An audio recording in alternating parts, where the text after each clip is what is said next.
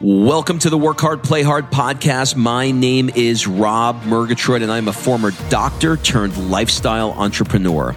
Each week, I interview some of the best minds on the planet on the science of achievement and the art of fulfillment. Come take this journey with me. Excuses are over. It's time to live. Now we know up to 95% of your serotonin is in your gut. A happy gut is literally the key to mental happiness. And Ayurveda has been saying this for 5,000 years, and now finally we're realizing how important this is. And then I realized at that moment that my whole life I had been living for my parents' approval. Get a good grade, get this, get that. And then at that moment, hearing that I'm a total disgrace and failure to their life and they want nothing to do with me, that's when I became free. So it's this dance between the two, and it really took fulfilling what it is that I wanted to do and also figuring out ways to make a business out of it that I was able to achieve the balance of work and play. Play, play, play. What's up, everybody? This is Rob Murgatroyd, and welcome to another episode of the Work Hard, Play Hard show. This episode features Sahara Rose. You can find her on Instagram and elsewhere at Sahara Rose. So I wanted to have Sahara on the show because I wanted to learn exactly what Ayurveda is and how I can use it in my personal and my business life. I hear people talk about Ayurveda all the time. I listen to Deepak Chopra, but I never really understood it. So I'm always looking for the edge and I'm always looking for a way that I can take my business and personal life to the next level, which is exactly why I created my 2019 Work Hard, Play Hard Mastermind. I want to remind you that the key to get from where you are now to where you want to be is a mastermind, but it has to be the right mastermind. You know, look, I see all these pop up masterminds everywhere. Many of them are expensive and a giant waste of money if you don't find the one that has the right fit for you. And frankly, mine included. So, who's mine for? Mine is for a six and seven figure entrepreneur that spends more time working than they do playing and know that they need to level up their tribe to get to the next level. And frankly, it's for people that are tired of the same old boring mastermind and they want to do something new and different that fits where they are in their life now. So, the way I design this is plugging my mastermind into your year puts you immediately into an amazing tribe of people and into insanely exciting locations around the world. So if you think this might be for you, go to workhardplayhardpodcast.com forward slash mastermind and fill out the application. From my perspective, most of the other masterminds are largely ineffective because you're just sitting in a boring conference room with prepackaged speakers for three days. And for me, I've always had my biggest personal and business breakthroughs when I'm having unique experiences around the world with a cool tribe of people that levels my game up. Full stop. But it's an art to pull together 25 entrepreneurs and to facilitate massive growth over the course of 12 months in locations around the world. This is a very specific skill set that you have to have to do this, and I know exactly how to do it. So, I'm doing interviews for the 2019 spots that are still available. And what I take the most seriously is finding the right 25 people. I need the best mix of personalities, ambitions, and skill sets in diverse businesses. I'm going to continue to interview until I find the right people I want you to get your application in today. So if you are an entrepreneur that's in the six figure range or the low seven figure range, and you're ready to go to the next level and up level your tribe, your business, and add some play into your life, then go to workhardplayhardpodcast.com forward slash mastermind. Again, workhardplayhardpodcast.com forward slash mastermind. I want to see your application and jump on a phone call with you and hear about your goals and see if you're a perfect fit to come with us to Boston, St. Petersburg, Russia, and Italy. Imagine how cool it would be to mastermind your goals in Russia during the White Night celebration or over a glass of champagne in the villa in Tuscany. Just go to workhardplayhardpodcast.com forward slash masterminds. All right, let's get into this episode with Sahara Rose and talk about Ayurveda. Welcome to the show. Oh, thank you so much for having me. You know what? I am super pumped for this episode because I heard you speak live at one of our mastermind events. And as they say, I laughed, I cried tears of joy, and I was super inspired by your message. So I am so glad that you're here. Oh, I'm I'm so looking I've been looking forward to it since the day you invited me at that talk. So thank you for having me. Uh, it's going to be great. Okay, so what I want to cover is I want to cover the kind of work that you do, how you like to play, and then we're going to wrap it up with some rapid fire questions. Cool? Perfect. So I think a good starting off point would be to talk about where you grew up. You weren't raised by, you know, some yogi in the Himalayas. Could you tell us where you grew up and maybe a story about something your parents did with you as a kid which sort of typifies what your experiences were like, say, from ages 10 to 15. Mm, okay. Well, I was born and raised in Boston, Massachusetts, and my dad was the smartest student in Iran Iran, the Middle East. And he actually got a full ride scholarship to MIT and he got three PhDs from there. So he was a literal genius. And so growing up, he was all about like studying and work hard and get the best grades. And, you know, such like he sent me to Japanese math school. And it was all about that for him because he has his um, PhDs in laser physics, nuclear engineering, finance, and then got his MBA on the side. And now he has a computer software company and, and works in in business as well. So very academic background.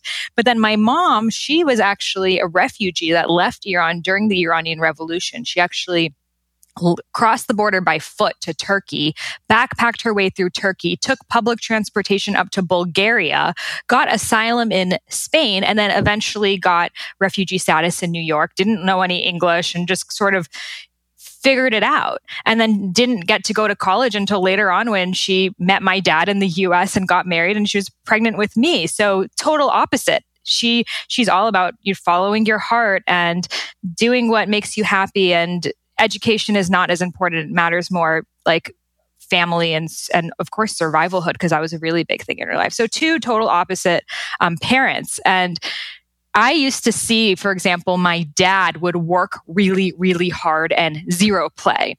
And I would always see him stressed out, paying bills, doing, looking at all these like financial reports that would come back and just always really angry. So I saw, okay, money is really stressful and makes you really um, overburdened and you're not able to have fun. And then I would see my mom, who's sort of always just like playing with us and going around. Um, but then she didn't have the money. And every time she needed money or something, I had to, she had to ask my dad. And one specific story was when I was about five years old. So my dad was always working. We never really saw him. Um, but one of the few times he decided to take my brother and I out to ice cream. And I would always get vanilla with rainbow sprinkles, and my brother would always get chocolate. And I didn't like chocolate. He didn't like vanilla. That's just what we were like. So my dad took us out to ice cream, and I said, I want the vanilla. He wants the chocolate. And he's like, well, in his Persian accent, he's like, well, it's actually 60 cents more if you get two smalls. So instead, why don't you get one medium, same two scoops, but you choose one flavor? And I'm like, well, I want the vanilla with sprinkles. And he wants the chocolate. He's like, well, it's 60 cents less. So you have to decide on a flavor or no ice cream. So to my brother, I'm like, I guess we're getting the vanilla. He's like, no, we're getting the chocolate. And we're just arguing back and forth. And then my dad gets his coffee ice cream. He's like, well, I guess no ice cream for you. And we left, didn't get ice cream. So I learned right then. Oh my God. Yeah, I learned right. Like the soup, the soup Nazi. Right. So I learned right then. Well, I didn't get my flavor of ice cream because of this thing called money. I don't really get what it is, but I realized the person that has it has the power. So I definitely want that in my life, but I also don't want to be burdened by it. I didn't have an example of the, work and the play. It was one or the other. So it was this dance in my life of, you know, I was a really good student. I went to BU. I got amazing grades. I got into George Washington University. I wanted to study international human rights law. But then also, times that I just wanted to join the Peace Corps and not even be part of society. And I moved to India after I graduated and I lived in Bali and I lived with like orphans and in prisons and with nuns and monks and the opposite. So it was this dance between the two. And it really took fulfilling what it is that I wanted to do and also figuring out ways to make a business out of it that I was able to achieve the balance of work and play. You know, first of all, let me say this. Your Iranian imitation is spot on. You had a lot of practice that I can actually sit here and get some popcorn and just listen to you do that like as a one one woman show. Try that living with two of them. You'll get really good. that was amazing. My next question that I have to ask you is have you seen Shahs of Sunset? Oh yeah, of course. And when you watch when you watch it, what do you think? Yeah, we don't like that show because it doesn't make it doesn't make Persians look good. It's like all the drama and I don't know. They couldn't have picked some better looking people. Like, hi, I'm available, guys. If anyone's listening, no, I'm kidding. But um, but I mean, so it's great that, to see Persians on TV, but in the worst way possible. what did you think you were going to be uh, in high school? an international human rights lawyer. That's always what I wanted to be. I wanted to to be on the front line helping people. That's one thing from the time I was a kid. I remember it was like fifth grade. They're like, dress up as your hero. And I came in a full on robe and a turban. I'm like, I'm Gandhi. And I just always was so drawn to helping people and, and especially in, in India specifically. And I want to join Mother Teresa's nun. And actually, though both of my parents are, are um, born and raised in Iran, I actually recently did an ancestry test and I'm 40% Indian. So it was literally my ancestry calling out to me saying, you need to go back to India and you need to learn about these roots. And I, and to, yeah, and to me, the only way I thought to help people was to join a NGO or to do law. I didn't know that there were other ways. Okay, so around 12 years old, you started volunteering locally. And then around 15, you started volunteering overseas with uh, things like nonprofits. Where do you think that drive came from? Nurture or nature or nurture? I think nature. I had never seen anyone do this stuff. To be honest, I had never even seen examples of women working around me. All the women around me were, were housewives. Um, and if I just continued to fulfill what what was expected of me, I would have gotten married and had kids and, you know, just lived a normal life. So definitely it was something that was embedded in my DNA, a soul mission that I was really born here with. Okay. We're going to move forward a little bit to Costa Rica. What do you think the key lessons learned that you got from living in a prison in Costa Rica? So I was helping the children whose moms were incarcerated. So these are kids who basically had to grow up outside of a prison in this like kind of one big yard. And it was sort of like an orphanage but you knew your mom was there. You just couldn't really see see her. You could visit her once a week. So it was this interesting setting that you didn't really talk about what was going on but everyone sort of knew. And it was just the older kids taking care of the younger kids. And in a way it was really beautiful because they created their own family. But it was also heartbreaking because some of these women are, are going to be in, in jail for the rest of their lives. And what's going to happen when this kid turns 14, which is when they when they're supposed to exit, where are they going to go next? And, and this isn't just the case in Costa Rica, this is the case all around the world. And yeah, it just really opened my eyes that this has to be something that that there needs to be laws in place. There needs to be more support from a legal perspective because this whole issue is not going to be solved just from like people coming in to volunteer for a few months and leaving. And it also showed me that I did continue to volunteer, but sometimes we want to be the one who's there and almost like interacting with the kid and saving the kid. But sometimes, and this is more in the other places I would volunteer at, for example, in Peru at this orphanage, sometimes when people volunteer somewhere for a short amount of time and leave, it can even cause more harm because these kids are so used to being left. And then when they keep seeing volunteers coming in and out, in and out, it makes them not trust people and not open their hearts. So I saw really the other side of the NGO and volunteering space and what is the real way that we can make change. So let's fast forward to college. Can you walk me through why you decided initially to focus on international relations, starting with George, George Washington University and then ultimately graduating from Boston University? What was it about that field that excited you the most? Yeah, I mean, I've always loved to learn about other cultures, of course, and then to be able to take action and do something that could really help. Like, I was really passionate about um, about children's rights. So, for example, child trafficking, child sex trade, child labor, child soldiers. For me, that's just the worst the worst possible thing that could ever happen to such an innocent being, and that's really what I wanted to get involved in. So, I, I went to school there, and I started to volunteer in different NGO um, intern in different NGOs. And, you know, as amazing as the causes were, I realized again in these NGO settings, it was a lot of raising money for the fundraiser. And then you have, you spend all the money on the fundraiser and then you raise money for the next fundraiser. And again, I was really wanting to be on the ground knowing that I was helping people. And then while I was volunteering teaching health and sanitation in the slums of Delhi, that's when my own health started to plummet.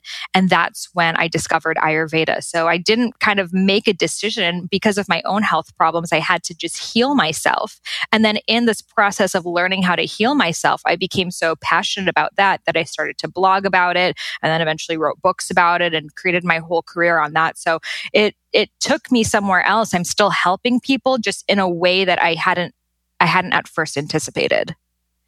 All right, so let's go back to Delhi that you were just talking about. You spent initially a year in India. How different did it feel for you from the Middle Eastern culture that you were raised around? In other words, when you got to India, did you just slide into it and it was like, you know, this is amazing. I just love it here. Or was it just the culture shock that I hear everybody tell me about when they go to India? No, I loved it. I, I knew I would love it. My whole life I've wanted to go. So the moment that I had the chance to go, I'm like, I'm there. And for me, like looking when I'm driving in India, looking out of the window, it's like watching the best movie ever. I just genuinely love the country so much. I love the, I love the chaos of it. I love everything I see. I love that they're the most beautiful palaces. And there's also kids dancing in the street. And there's so much joy. And I think whatever you focus on in life will will show up for you. So you could focus on all of the sad and horrific things that happen in India, which is very true. But for me, just the overall essence of India is so real and sacred and just shows the duality of society that we all have light and shadow inside all of us. And India just really exemplifies it well. Okay. I want to talk to you a little bit about Bali. When you were in Bali, looking back now, what were the key lessons that you learned living there? Yeah. So living in Bali was sort of the place that made me rethink everything that I learned growing up, all the conditioning. And I had to basically uneducate, unlearn. For example, um, one small thing was I remember, you know, growing up, you were told, or my friends, cousins, especially the ones from Iran, would say, if you like a guy, ignore him. You have to play hard to get. Don't let him know that you like him. In fact, ignore him the most of everyone there. And then I realized, you know, from this conditioning, I'm like, well, think about the type of men I would attract. If all I'm doing is ignoring the one, the person that I'm the most interested in, well, I'm going to end up with someone who sees me as almost this like thing to conquer to make make this girl like me and that may not be the best person for me. So all these conditionings like i have to work really hard that life is hard life is you're, you're not supposed to like your job you're supposed to just do it to make money. So all of that was being re-questioned because i was living in this community in, in ubud bali where a lot of digital nomads, a lot of people building online businesses and just traveling, no real home base and, you know, going to yoga class and ecstatic dance and playing in the jungle and, and totally like centering their lives around play and work was just that thing that they do to fund themselves. So I was like, "Oh my god, no, they have the solution. I'm actually I'm actually totally twisted. I'm going to live here from now on and I'm just going to live this life of like pleasure, fun, and joy, and just, you know, do something online to make enough money for me to survive in Bali, which doesn't take that much. And then after a few months of doing that, I realized there was a shadow side to that too. And a lot of the people there were escaping something whether it was a difficult divorce or um, a job that didn't work out, etc. So, and not again, not everyone. There are a lot of beautiful, amazing, like really right on people in Bali, but there were also the people who were just live living their lives with no real purpose, and I and I saw that that doesn't bring happiness either.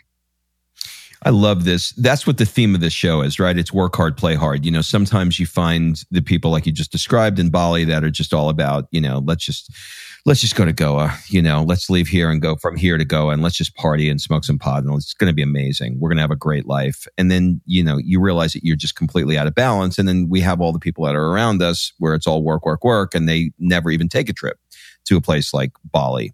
So you're right. What is it about Bali that you think attracted attracts continues to attract uh, the digital nomad lifestyle?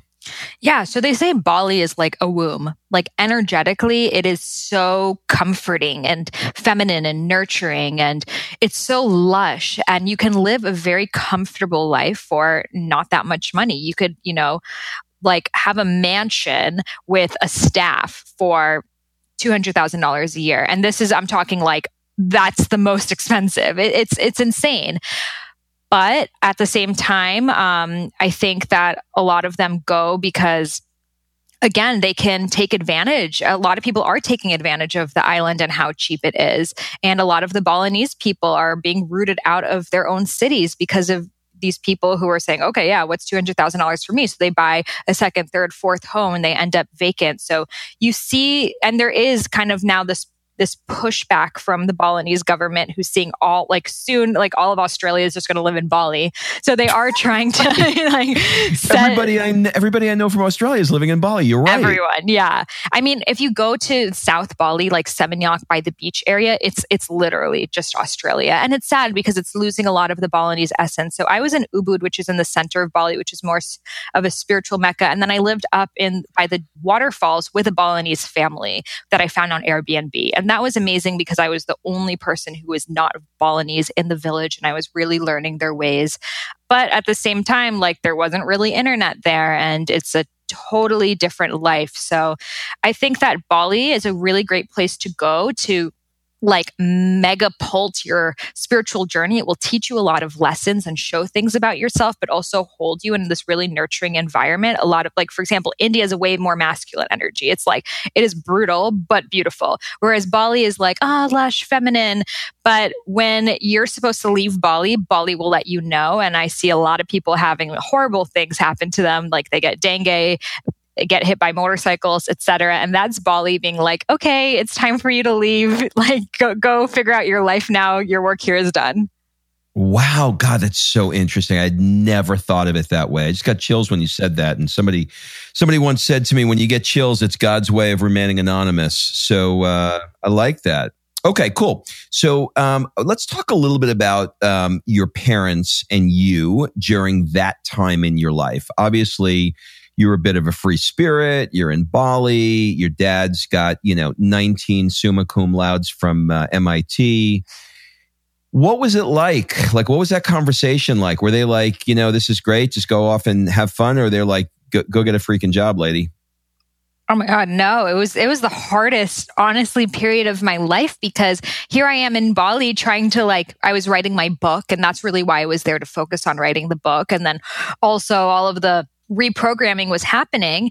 And my parents had a lot of fear, of course, because they come from immigrant backgrounds. But for them, it didn't make sense to them. If you, if you have a comfortable normal life why would you leave and put yourself in, in danger and they felt like you know they, they're not like spiritual yogis in any way so when i would tell them about like oh i did this ecstatic dance i met this shaman they literally thought i was mentally insane and really what the fear came from was fear that I would not be able to support myself later on in life and would, you know, end up becoming one of these people who's just vagabonding forever with no real purpose. And they had risked so much to come to this country and they didn't, they, it didn't make sense for them why I'm here and then I would want to go somewhere else. But it's like Maslow's hierarchy.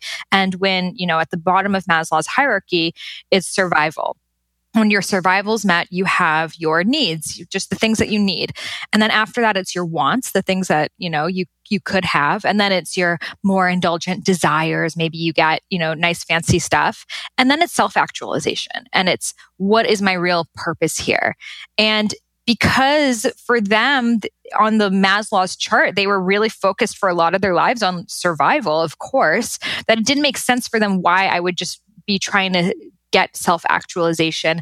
But it's no one's fault. It's just different different upbringings and different time periods of uh, history etc so it was really hard there was a lot of fighting going on there was a lot of me feeling guilty about being there, but at the same time knowing that I shouldn't feel guilty about living my own life, me not knowing whether I'm supposed to live my truth or this is something only for hippies. Just a lot of confusion because I hadn't really seen an example of someone doing the work hard, play hard. Again, it was seeing these two extremes and I was kind of torn in between. And even though I was in Bali, in paradise, my heart was just always like torn open in this constant, constant fighting and debating that was going on. And eventually I, I, I thought I was going to just live in Bali, but eventually I came back because the fighting was just so bad. And then when I came back, I mean, it didn't, it didn't get any better but I had to eventually reach this point that my parents were so upset with me. They wanted literally nothing to do with me. They said, "You're you're dead to our eyes. You're a failure. You're like this is what Persian people say to their kids, but they're like, "You're the scum of the earth." Like really bad things that would be considered verbal abuse. And then I realized at that moment that my whole life I had been living for my parents' approval. Get a good grade, get this, get that. And then at that moment, hearing that I'm a total disgrace and failure to their life and they want nothing to do with me, that's when I became free. And that's when I finally was able to cut those cords and realize I'm not I'm not living to please anyone else, even the people that gave me life. I'm I have to live this life for myself. So that set me free on my own path and to become unapo- unapologetic about it. And then I left back to India and this time with no apologies. And I said, this is what I'm going to do. And if you want me to be in your life, you have to accept that. And I actually had to get to a point of being okay with not having any family in my life anymore because it was either my my truth or forever resenting my family for not following it. And I knew I wouldn't really be able to be a good daughter if I didn't follow what it is I knew I had to do. And now, flash forward five years, um, they're really proud of what I do. And, you know, the other day they met Deepak Chopra and Deepak Chopra is like, you should be so proud of your daughter. And they're like, yeah, we are. So for anyone who's maybe in the scenario of trying to please your parents and, and not, or not, or spouse or anyone, you do you because when you do you and you are so strong and you are so affirmed in yourself and you will succeed, then those same people who are questioning your path are going to be the ones like, oh, look at my daughter you know, your, your parents were like uh, telling Deepak, uh, yeah, you know, we've always been so supportive exactly. of what she's done. We guided her through the lushness of Bali. Yes. But in a way, they, their their their harshness is what made me strong. So I have to be grateful for it. Oh, yeah. I mean, the path is there for a reason. And frankly, who knows if you weren't there to teach them things that Absolutely. they needed to learn, right? So, I mean, you know, I, I've learned, I've learned to stop second guessing everything because everything happens precisely the way it's supposed to. So let's fast forward a bit and I'd like to talk about the story of your literary agent asking you if you want to write The Idiot's Guide to Ayurveda. Can you tell me how that happened? Yeah, wow. You've really done your research. I'm like, is this stuff all on my bio? Where is he getting all this? I find, I find it all. Yeah. Um, yeah, it was amazing. So, so I had this idea. I'm going to write this book about Ayurveda. Ayurveda, for people who don't know, and I keep saying it's the world's oldest health system, origin in ancient India, sister science of yoga, something that a lot of people don't talk about. Now it's getting a lot more popular. So I decided that I was going to write this book. I had never met an author. I didn't even know what a literary agent was. I, I thought you just write a book and then you send it out to some people and then someone just publishes it. And that obviously wasn't the case. So I, I wrote the book, I got it edited, graphic design, like I had a completed book, but I sent it to obviously so many literary agents and they wanted nothing to do with me, especially if you're a first time author. It's really hard to get a book deal as, you know, Barnes and Noble shuts down and the book space is kind of slowing. So um, I eventually met a friend and she introduced me to her literary agent who was interested in representing my book. And for those of you who want a book and you don't know how the book process works, you find a literary agent, and that's the person who's going to represent you and your book proposal. And you send that book proposal to a number of editors at different publishing houses. And then those editors, if they're interested, will bid on your proposal. And then you can decide whether it's based on the highest bid or the publisher that you think is the best fit, who you want to go with. Now, that being said, it is again very rare for an editor to even bid because they're upfronting you money in an industry that is not profitable. So I got again rejected by so many different publishers and all of the fears that I had in my head of who am I? I'm too young. I'm not ready for this. No one knows what Ayurveda is, etc. were all echoed back to me in the voices of other people. And that's what the universe does. It will it will test your fears. I can only imagine what it must have felt like for you to be in that place. I, this sounds like it was one of, you know, we all have these inflection points that happen in our lives, you know, where once this thing happens, then we just make a turn in a different direction. It sounds like that's what this was for you. Yeah. I mean, I think that the, I had risked everything. I mean, like literally, like no family, no friends, nothing. I, it was just me on my own trying to make this book happen. Like that's how all in I was. So there was no fail. There was no possibility of failure in my mind. I knew this book was going to be on the shelves of Barnes and Nobles. I was just trying to figure out how that was going to happen. So for me, I when they would say no, I'm like, okay, it's going to be someone else. So again, like 30 editors said no. The literary agent's like, I'm not really sure. This topic's not really hot right now maybe in a few years. And then she gets a call from um, Penguin Random House, which is the world's largest publisher, and they're looking for someone to write the official Idiot's Guide to Ayurveda, which is part of the Idiot's Guide series, like Idiot's Guide to Flowers, Idiot's Guide to Mowing Your Lawn, etc.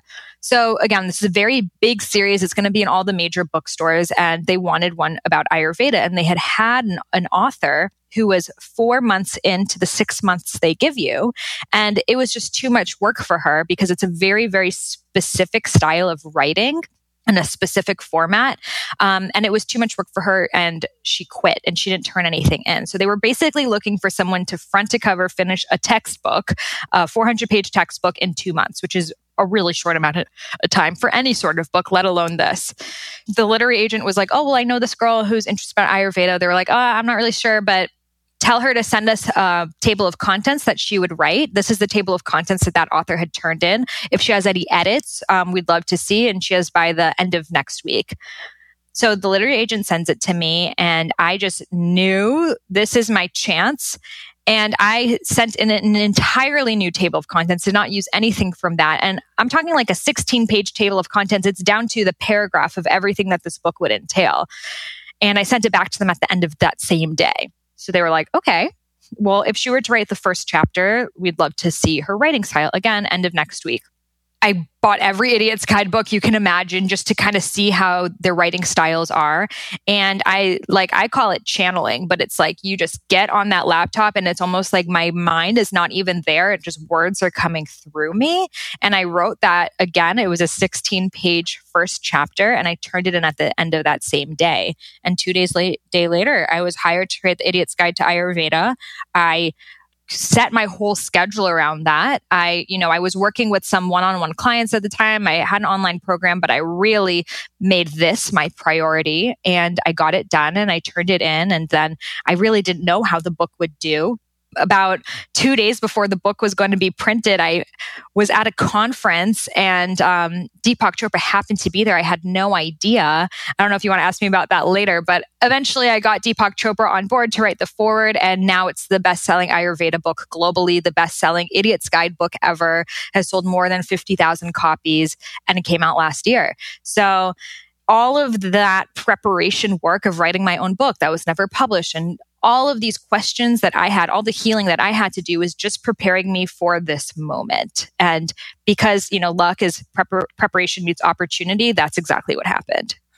What's amazing is that it came down to the idiot's guide, right? I mean, it, you would not have thought that this would have been the thing that put you on the map just a few years before that, right? No, I mean, for me, I was trying to make my own book happen, which was like, which is my book that's coming out in a few weeks, which is a more modern approach to Ayurveda. I didn't even know there were idiots' guides to Ayurveda. I wasn't, the idiots' guide series wasn't even on my mind. And I thought that if they were to hire someone like that, it would have been like some like old man. But yeah, it was, it was sort of like a dissertation of Ayurveda. And I think that why it kind of set me apart was it showed that I actually know my stuff. I'm not some random girl who's like, oh, Ayurveda is cool and I don't really know anything about it. It really showed the uh, extent of knowledge that I had.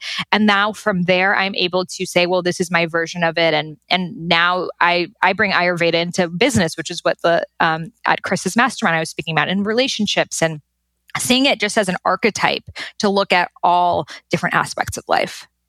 All right, so let's. We've been dancing around a little bit about uh, Ayurveda. For those that have no idea what it is, um, and we'll just go high level here, maybe we can simplify and try and demystify Ayurveda a little bit. What is Ayurveda? Yeah, so Ayurveda means the knowledge of life. It is an integrative health system as well as a psychological and philosophical system. So, yoga is the practice of um, becoming one with the universe. It's a spiritual practice. Mo- most of us think yoga is like an exercise or physical physical asana practice, but it's actually a spiritual practice. And Ayurveda was the predecessor, and it said, "Well, for you to become enlightened, you can't have a backache and digestive issues and all of these physical and mental problems that are holding you back. You need to first heal your mind and body so you can truly practice yoga and truly, you know, expand and, and be your highest self. So, from nutrition to self care to meditation practices, all of these are part of Ayurveda. And what makes it so magical to me is that it's specified for your unique mind body type, which is called a dosha. A dosha means your energy type. So, there are three doshas Vata, Pitta, and Kapha. Vata's air, Pitta's fire, and Kapha's earth. We're all a combination of all three, but in varying amounts. So people who are airy are going to have air-like characteristics in their mind and body. Pit, people who are pitta, fiery, will have fire-like characteristics. And people who are kapha will have earth-like characteristics. And we can dive into more of what that means. But that's a general synopsis of what Ayurveda is. It's integrative mind-body wellness system. So maybe you can give some examples of some people in each category. So let's, um, what am I? Am I a Vata, Pitta, or Kapha? So you are a Pitta. So Pittas are fiery people. For example, what to you is a fiery person? How would you describe one? Gary Vee. Gary Vee, totally. Yes. So what are the qualities of Gary Vee that make him fiery? He wants to eat your face off. yeah, right? like like go getter. Like he he's he's yeah, ruthless. Just, just, like he's like I feel like you know just get out of his way because it's a tornado that's going to come into the room, and the moment he leaves the room, you can literally feel the drop in energy. Right. Yes, exactly. The energy. So again, like when you feel fiery, you feel you feel like amped up, right? It's like if you're about to play a basketball game or something. So fire is is drive, it's ambitious, it's hardworking, it's goal oriented, it's it's you know really going towards something. A fiery person is not going to meander through life. They're like, okay, what is the target? And I'm going to get to that target. For example, if they're going on a walk, they're not aimlessly walking around. They may try to, but by nature, they want to kind of know where they're going and they're probably fast walkers. So with that, they naturally tend to be entrepreneurs.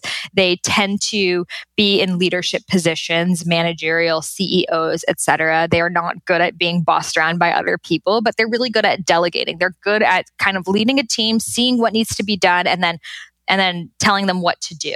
So it's not that they're they can be excess fire, which means when there's too much heat in the system, you feel like a volcano, like you're going to erupt. And that can feel like impatience. If someone's moving a little bit too slowly or not picking up something fast enough, you're like, oh my God, why don't you get it? So could feel like that. It could feel just irritation, could feel like anger, right? Like road rage, for example, is a good example of excess pitta, excess fire that's coming out. So there's two sides to every coin. Um, a pitta person has the right characteristics to really lead a team, but if they don't keep that fire in check and they don't balance it out with the other two doshas, the more airiness and the more earthiness, then they can burn themselves out. And in the body, that can also feel like heartburn, inflammation, acidity, acne, oily skin just feeling like like rashes and irritations on the skin, irritations within the body, hypersensitivity. These are all signs that there's too much heat in the system. So again, the mind and the body are related. So what's showing up for you physically is going to show up for you mentally and vice versa. Okay, so what are you? So my so I'm close to tridoshic, which means close to all three, but the order that I was born with is actually pitta first, just like you, then vata, then kapha. And what about your boyfriend? He's he's Pitta for sure. He's a, a manager in the music um, industry, so he's really really on it. But he also has the Vata side because he also produces music, and, and the Vata is more creative. The Kapha is more um, nurturing, caring, motherly. That's that type of energy. Who's a celebrity that everybody would know, just for the sake of an example, that falls into a Kapha dosha? Yeah, so Kapha is Oprah. Oprah is a great example. So earthy people, they talk mm, a little bit more slow like this, and they're really grounded, and they tend to just have a really soothing energy. But if you're really pitta, you're getting really annoyed right now with how slow yeah. I'm talking. So, right. so they are just very they're they're calm they're supportive they're loving. If you think about oprah oprah why do we all love her? It's not just for what she said but how she listened and that was her superpower. She was able to sit and hold space and make anyone on her chair feel comfortable and feel heard. So they're empaths. But at the same time, we know that Oprah's lifelong lesson that she speaks about is setting boundaries and being able to say no. She always felt like she had to say yes to everyone, every opportunity that came to her door because she wanted to please people around her. And that left her feeling depleted. And then she would turn to emotional eating. So again, the yo-yo dieting, the yo-yo weight is a sign of the kapha because they end up so depleted and giving and taking care of others. They need to get that energy back and somehow, and food is just a really easy way. So feeling heavy, gaining weight, feeling sluggish, tired, stuck, stuck in a, stuck in a stump, right? That's very kapha when there's excess kapha. How about, how about the same example for a Vata? Yeah. So, well, let me tell you one more from Kapha that I think is a good one is Robin Williams. So Robin Williams is kind, loving, funny, made the world laugh, but we did not know that he was suffering from depression. So mm. Though they are the most loving, they're the most likely to suffer from depression because they're not taking care of themselves. And now for Vatas, Steve Jobs is a really good example. So Vatas are really creative. They're eccentric. They, they move fast. They see the world in ways that people don't. They're really strong visionaries. Because if you think about the air, the air is moving, the air is fast, it's sporadic, it's, it's, it's intangible, right? So they're really good ideas people, but not so good at the execution. If you look at Steve Jobs, he had Steve Wozniak and he's the one that actually executed the ideas. They need someone like that. Um, mm. Um, and then also, if you've watched the documentaries, we also know Steve Jobs wasn't the most stable person. He was sometimes there for his kids, sometimes not. So he had the shadow side of it too, that he was an anxious person, that he was an insomniac, that he had trouble grounding and resting. And um, Vatas tend to gravitate towards excess raw foods. And we know that Steve Jobs was a raw vegan. He named it Apple after the apple. So Vatas can get really heady and out of touch with their bodies. Mm, so interesting. You've mentioned a couple of times about shadow, and I'm assuming that there's a a light and a dark inside all of us. Can you sort of elaborate a little bit by what you mean about the shadow? Yeah. So the shadow is the other side of us that we may ignore or suppress, but is equally just a part of our personalities. And everyone has a shadow side. So, for example, for the Vata, it could be the maybe you're flaky. You can be honest with yourself. You're not a very reliable person and you may not see it that way. You may just see, well, I don't know, I'm just interested in a lot of things and things are moving and I just go with the flow. But for other people, that could be seen as flaky. Or for the pitta, maybe you're really passionate and you just see it as passion, but other people see it as intimidating or, or again, angry. And for the kapha, you may see it as you're just chill, but it could also be that you're lazy and procrastinating. Okay, so within each of us, we have this sort of like other side that we need to acknowledge. Is there anything special that we need to do with that shadow side? In other words, I think maybe a better way to put it is I think people are embarrassed of that shadow side. You know, I'm I'm not reliable, I'm flaky, and they don't want to acknowledge that. Maybe you could speak to that a little bit. Yeah. So the first thing we have to do is just acknowledge that it's there. You can't heal something unless you acknowledge it. If you're in denial, you're never going to be able to really go through it. So you have to go through it to transmute it. So, first acknowledge that, yes, I, I can see that about myself. And there are times that I could do that. And just becoming hyper aware of it. And through that awareness, then when you get into those states without you even having to do a 12 step program or anything, when you can become aware that you are in it, you know, okay, this is right now when I'm in this point. This is why mindfulness is so important. When you're in that moment of you're feeling the heat rising and you're about to get angry, you're like, huh, this is, this is the anger. And I think a really good thing is to disassociate yourself from the emotion. Like in a lot of ancient practices, they call it the anger. It's not your anger, it's the anger. It's a collective mm. anger that is experienced. So if you say, oh, this is the anger that's emerging, then you're able to separate yourself and see, I am not my anger. This is just an emotion that is wanting to come through as a response to outside stimulus. And some some say some schools of thought say go through the anger in a healthy way like punch a pillow etc but uh, how i see it is if you really really go deeper into it you realize that there's truly nothing to be angry about because this life is literally just here for you to enjoy yourself and when you can really go through that then all of your your emotions your lower vibration emotions you realize it's just so not worth your time and though the emotion can come up when you acknowledge it you're like oh that that's so sweet. I feel angry about this. Oh, that's that's so so cute of me, you know? And you can see it like that the same way as you would when a kid gets angry and you have that self-love and that self-compassion for yourself, then you get less associated with it. You know, I've never heard other than Tony Robbins put a the in front of something. He recently, and this is interesting, he went to um, uh, this place called One World Academy, which I'm sure you're familiar with. Uh, Lewis Howes went there too, kind of a spiritual retreat. And one of the things that he learned there was to refer to your mind as the minds because the mind is 2 million years old and it's designed to keep you safe and it's not designed to make you happy. It's designed to look for what's wrong.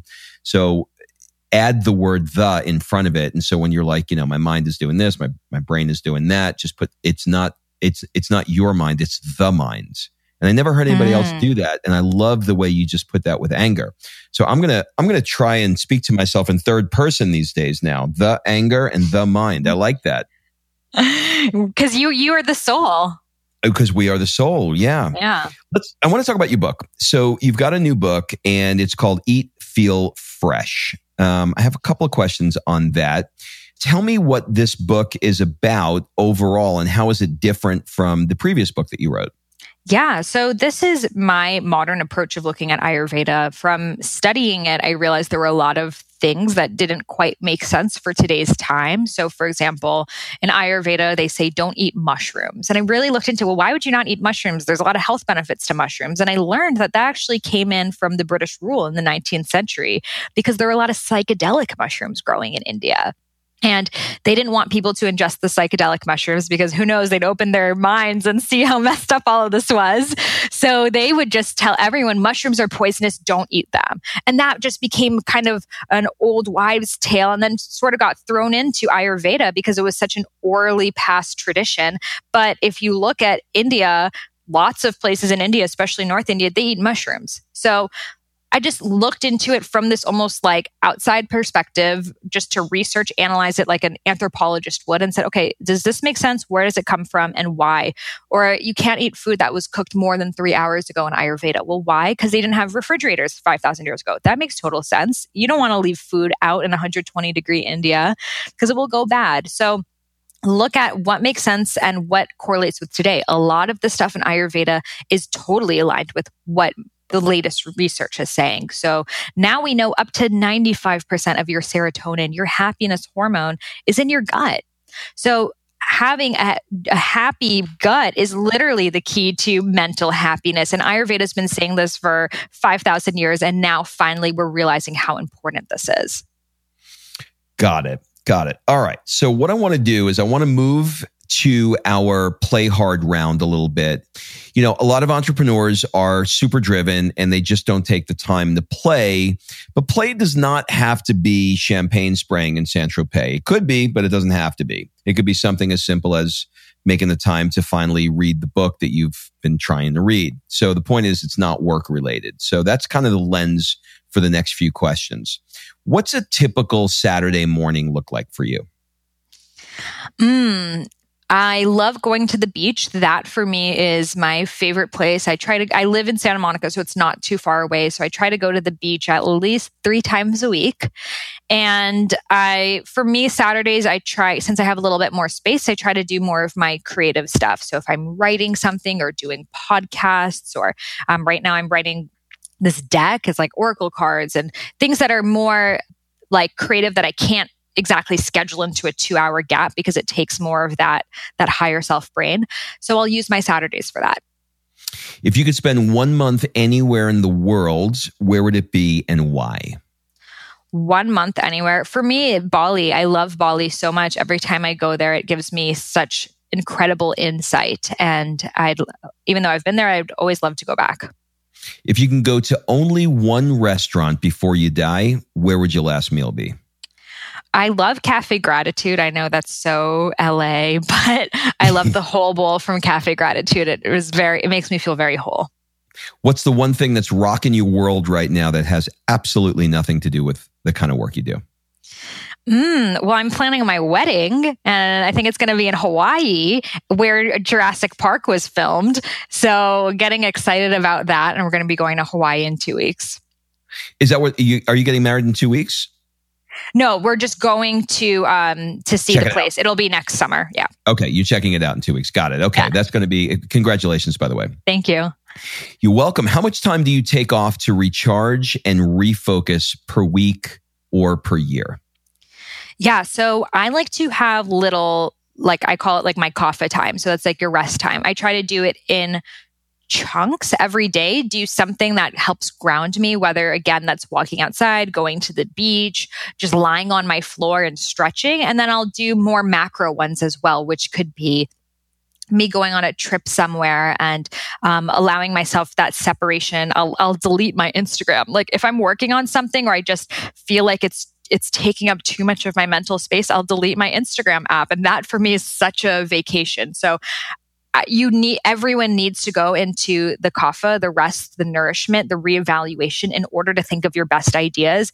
And every time i'm on that walk or doing something unrelated to work i think of things i would have never thought of if i was just on my laptop trying to find a solution to something and it reminds me how important that is you know what's so interesting about that? I'm sure the people listening, they just got like a, sh- a shot of adrenaline down their arm when you said delete their Instagram. You know, we are so wired to these things these days, aren't we? Yeah. I mean, the great thing is you can delete it and then you can download it again. It's not going to You can log back in. Yeah, but but I think when you delete it and then when you try to go on and you realize the app's not there, you're not going to go back and re-download the whole thing. It just creates this a little bit of a obstacle for you and that that obstacle allows for the thoughts to kick in of like, okay, do I really need to be going on my Instagram? What is the purpose? Am I trying to escape from something right now? And most of the time, yes, we are trying to escape from something. That is such a great tip. If you had all the time and money in the world to pursue a hobby or a recreational activity, what would it be and why? Mm, I mean, I love the oceans. So I would really love to learn more about marine biology and help save the oceans and dedicate myself to that. Mm, that's kind of a twist on how you started. Yeah. What's the one thing you've always wanted to learn but haven't gotten around to yet?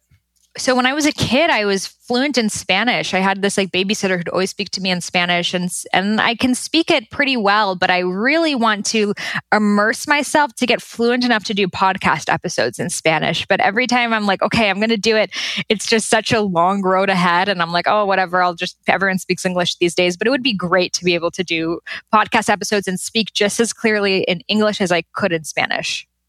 Me llamo Sahara. Sí.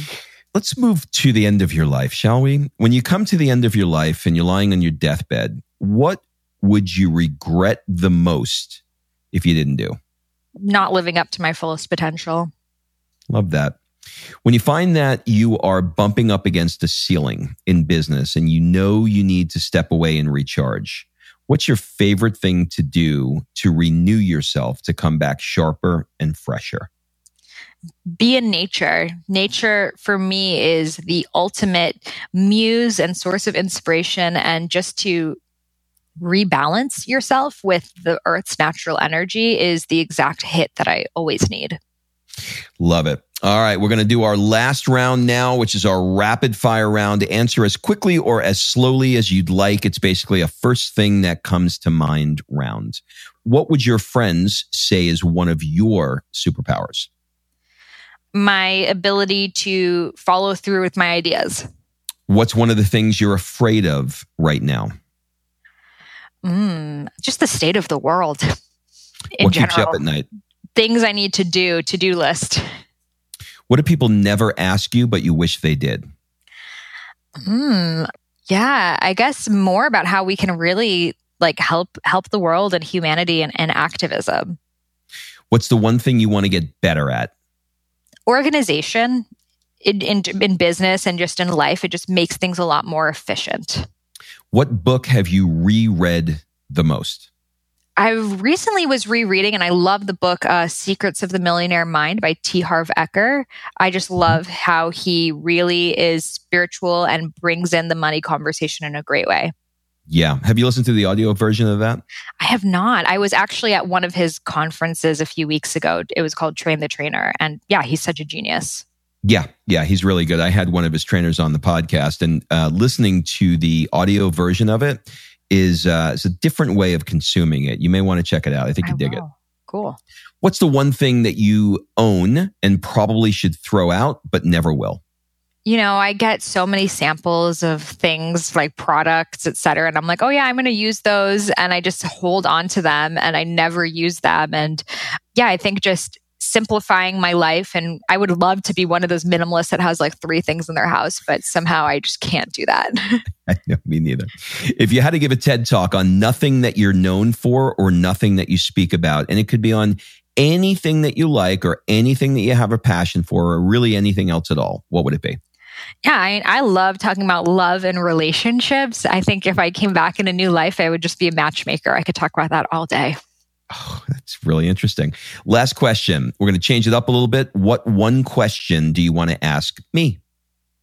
Oh, I'd love to know how do you bring spirituality and consciousness into your life as as an entrepreneur? You know what? I'm not going to lie to you. It's not easy for me. And I have to force myself to tap into that side, like we talked about earlier with my dosha. And eh, you know, God's not done with me yet. And I would say that I am slowly learning how to tap into that side by setting up structure in my life that allows me to do things like meditate every morning. Just getting me to sit for a minute was very, very difficult. And as a result of doing it for the last, oh, probably year or so, I'm up to about 20 minutes a day, five days a week. And in doing that process, I am allowing myself to feel things at a deeper level. I was very, very in my head. I don't feel that way anymore. I allow myself to feel things um, at a deeper level. And I think as a result of that, it translates to how I show up and interact in the world in a different way. And it's leading to doing different things like now part of um, some of the fundings, part of some of the profits that I make from uh, the Work Hard, Play Hard brand. 10% of it is going to something that lights me up, which is uh, an organization called CardioStart. And uh, it's basically doctors that fly to other countries for free to do heart surgery for babies who would die without the surgery. And each heart surgery costs $5,000. But they literally have the ability to save a life or not save a life by getting these surgeries. So that process of starting to meditate and feel my feelings and get deeper into my emotions has led to a, ch- a more, for lack of a better word, charitable contribution side of me that never showed up before and that's currently how it's manifesting. So that's that's my ramble. I'm not sure if I answered the question though. I love that. And it just is so beautiful to see how just a moment, an extra minute in your day of stillness and how many lives that has eventually ended up saving. You're saving lives from being still. Can you imagine that?